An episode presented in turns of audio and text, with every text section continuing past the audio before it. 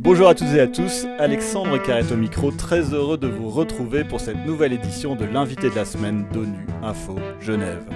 Le Conseil des droits de l'homme a clôturé les travaux de sa 48e session lundi après un marathon de plus de 4 semaines. Il a examiné des dizaines de rapports thématiques et de pays présentés par des experts indépendants et la haute commissaire aux droits de l'homme. L'impact du changement climatique et de la pandémie de Covid-19 sur les droits de l'homme ont été au cœur des discussions.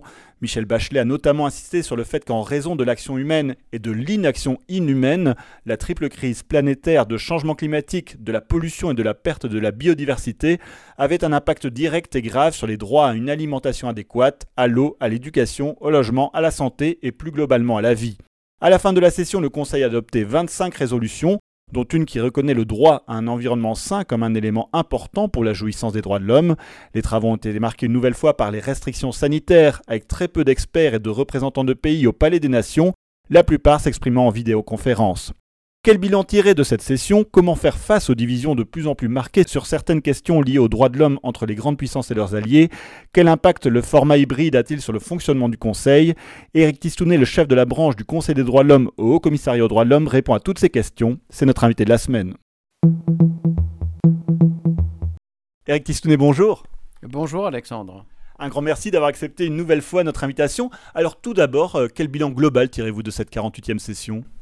Je dirais que c'était une session premièrement très lourde, vous venez de l'indiquer, euh, mais qu'en dépit de, la pression des, circonstances, des événements, de, l'environnement, on a un point marqué sur des questions thématiques cette fois-ci. Et vous avez mentionné ce qu'a dit la haut-commissaire au sujet du droit à un environnement sain et durable. Et euh, la grande satisfaction de cette session, c'est vraiment un accent marqué sur ces questions qui touchent les générations à venir.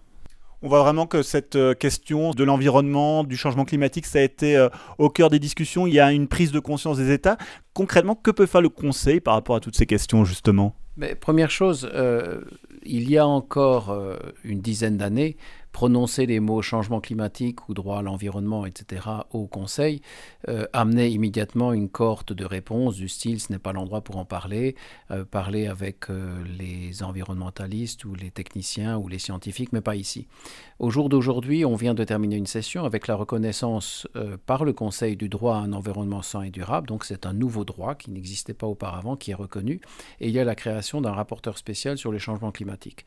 Donc on a fait une progression vertigineuse qui va évidemment en parallèle avec ce que nous notons tous les jours et ce que les scientifiques nous disent, mais ce que nous remarquons par nous-mêmes, mais surtout l'impact sur les droits humains de ces problématiques extrêmement importantes. Donc des grands progrès, ce que le Conseil peut faire, c'est bien entendu maintenant euh, véritablement élargir son intérêt sur ces questions-là et vraiment se concentrer sur des solutions concrètes et voir dans quelle mesure euh, les défis que nous rencontrons ont un impact et peuvent être surmontés au niveau national, au niveau régional et naturellement international. Ce qui marque aussi Eric Tistounet dans, dans, le cadre des débats, c'est la question du droit au développement qui est revendiqué par de plus en plus de pays, certains estimant qu'il est à la base de la jouissance des autres droits de l'homme. Alors ne craignez-vous pas que cette question occulte les autres défis nombreux dans le domaine des droits de l'homme? Non, je crois que ça a toujours été une problématique. Malheureusement, euh, si vous, encore une fois, j'en viens sur des questions peut-être plus larges, mais on a commencé avec une déclaration universelle qui contenait tous les droits, et malheureusement, avec la guerre froide, on les a divisés en deux, droits civils et politiques d'un côté, droits économiques, sociaux et culturels de l'autre, et simplement au bout de toutes ces années et décennies, je crois qu'il faut simplement considérer que l'ensemble forme une globalité et qu'on ne peut pas traiter de certains droits plutôt que d'autres et que tous méritent euh, l'attention de la part euh, d'un organe tel que le Conseil, mais pas, pas que le Conseil, également les organes des traités, les rapporteurs spéciaux, etc. Donc il y a, euh, lorsqu'on parle du droit au développement, on parle de tous les droits humains et lorsqu'on parle de chaque droit humain séparément, on parle naturellement aussi du droit au développement. Donc tout ça, c'est une vision qui va de pair, même si, bien entendu, il y a une polarisation en ce moment qui peut-être peut conduire à, euh, je dirais, certains égarements du point de vue conceptuel ou théorique, mais qui, dans la réalité des choses, euh, nous amène à une vision qui est forcément complémentaire. Alors, d'une manière générale, il semble que les tensions entre les grandes puissances et leurs alliés ne font que s'accroître au fil du temps avec des discussions parfois interminables sur certaines résolutions et de multiples amendements déposés. Fait rare, une résolution sur le Yémen a même été euh, rejetée par vote. Est-ce inquiétant pour l'avenir? Le fait qu'il y ait une polarisation, j'aime pas le terme politisation, puisque, comme je le dis très souvent, si les droits de l'homme euh, sont politisés, c'est par leur nature, par leur essence. Et on voit bien dans tous les mouvements euh, sociaux qui se passent ici en Suisse, en France euh, ou dans n'importe quel pays voisin, les questions des droits humains sont par nature politisées. Ce qui est une question qui est beaucoup plus complexe à résoudre, c'est la question de la polarisation. vous avez pour schématiquement, vous avez eu pendant de très longues décennies une polarisation Est-Ouest qu'on appelait la guerre froide, puis il y a une polarisation Nord-Sud. Maintenant, la question est géopolitiquement beaucoup plus complexe puisqu'il y a une polarisation avec une multitude d'acteurs et tout ça forcément rejaillit sur la manière selon laquelle le Conseil fonctionne. Le Conseil n'est pas une sorte d'organe qui se réunirait tout seul dans son coin avec complètement déconnecté de la réalité. Le, Conseil est enraciné dans la réalité internationale alors le fait qu'une résolution ait pu être euh, rejetée est quelque chose qui, euh, naturellement, euh, tient ses origines à cette polarisation. Ça ne veut pas dire qu'il faut tout rejeter. Au contraire, si vous regardez dans le détail, et malheureusement on n'a pas le temps euh, de, regarder ça dans le détail, mais vous, verrez que sur certaines résolutions, vous avez des tendances inverses. C'est-à-dire que des textes qui auparavant étaient adoptés avec une certaine majorité le sont maintenant euh, beaucoup plus largement, avec une très très grande, euh, disons, différence de vote en faveur plutôt que contre. Donc il n'y a pas de réalité euh, pure et simple. Ceux qui le font, le font euh, pour ceux qui tirent ces leçons-là, le font peut-être parfois à leur propre intérêt, mais si on le regarde avec une vision globale, on a naturellement une, disons, une vision d'un conseil qui va de l'avant, mais évidemment avec des difficultés qu'il va rencontrer forcément dans l'avenir en raison de, des changements qui ne vont pas forcément dans le bon sens au niveau de la géopolitique internationale. Alors cette session a duré 29 jours, un record pour euh, la session de septembre qui en général dure environ 3 semaines. Comment expliquez-vous cette durée? Tout simplement par l'accroissement des mandats et l'accroissement des, mécanismes qui ont été mis sur pied.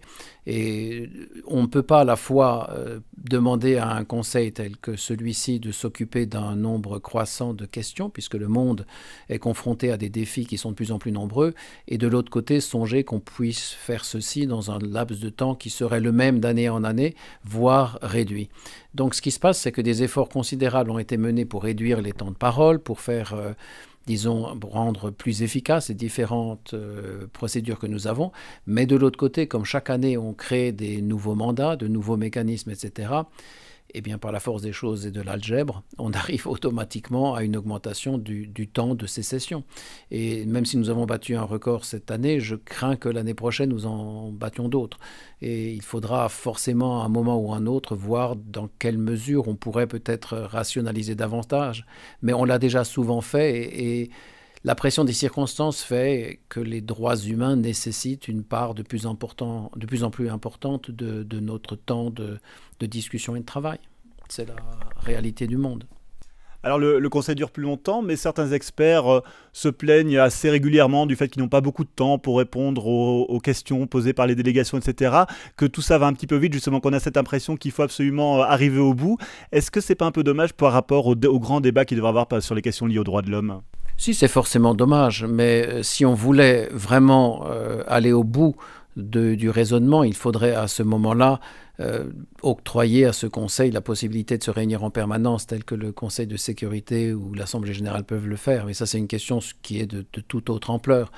il est évident qu'un expert qui vient une fois par an pour présenter un rapport extrêmement important et qui, à qui on confère, je crois, la, durée de 25 ou 26 minutes pour se faire et diviser en deux ou trois, euh, n'y trouve pas forcément une réponse adéquate de la part de la communauté. Mais de l'autre côté, euh, tout n'est pas fait à Genève dans une salle 20. Le principe, c'est que les rapporteurs spéciaux, par exemple, aillent sur le terrain, qu'ils qu'il fasse euh, remonter l'information et qu'il fasse aussi euh, partager avec les acteurs sur le terrain ce qui se passe et ce qu'on aimerait qu'il se passe.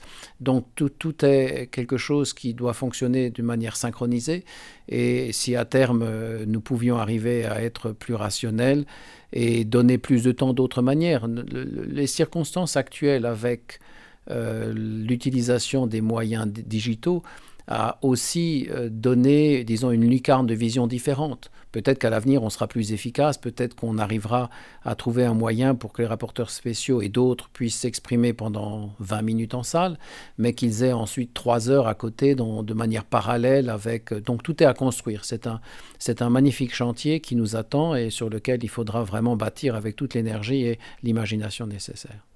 Alors vous avez dû encore organiser cette session avec les restrictions sanitaires. Il y a eu beaucoup d'intervenants qui sont intervenus à distance par vidéoconférence. Est-ce que vous ne craignez pas que les délégations s'accommodent de ce mode de fonctionnement et que finalement il y ait moins d'activités au Palais des Nations par rapport à cette session du Conseil des droits de l'homme qui auparavant rassemblait énormément de gens, beaucoup de, personnes de la société civile? Non, c'est plutôt le contraire. C'est plutôt le contraire que moi je ressens. Tous les interlocuteurs avec qui je parle, même virtuellement, euh, ont une, une attente et une attente unique, c'est de pouvoir enfin se réunir à nouveau en présentiel, même si le présentiel de l'avenir ne sera pas le présentiel du passé. C'est-à-dire, il faudra faire en sorte que, par exemple, les délégations venant de très loin euh, eh bien, économisent du temps et de l'argent et aussi euh, un impact sur notre environnement en restant euh, peut-être chez elles à l'autre bout de la planète et en pouvant intervenir aussi par moyens tels que Zoom ou autres. mais la diplomatie virtuelle, ça ne marche pas où ça marche très mal parce que les négociations, eh bien, ça se fait autour d'un café, ça se fait dans une petite salle, des petites salles, euh, où on arrive à pouvoir établir des liens de confiance, où on peut négocier en petit comité des textes compliqués et éviter ainsi un foisonnement d'amendements et un foisonnement de propositions, ou alors des surprises euh, procédurales. Donc, euh, tous les interlocuteurs de gauche comme de droite, de haut comme de bas, ne demandent qu'une seule chose, c'est de revenir. Alors, il n'y a pas lieu de s'inquiéter sur la volonté ou pas de revenir au palais d'une nation, elle est bien là et je crois qu'au contraire, il sera euh, difficile euh, de gérer ce retour lorsqu'il se présentera parce que tout le monde a cet énorme appétit de revenir. Eric Tistounet, un grand merci d'avoir répondu à mes questions. Je rappelle que vous êtes le chef de la branche du Conseil des droits de l'homme au Haut Commissariat aux droits de l'homme. Et c'est la fin de cette édition. À la réalisation, il y avait François Soubiguerre, Mégilang à la préparation. Je vous donne rendez-vous vendredi pour le journal de la semaine. L'actualité des Nations Unies continue sur notre site web ungeneva.org et sur le compte Twitter en français ONU Genève. À très bientôt.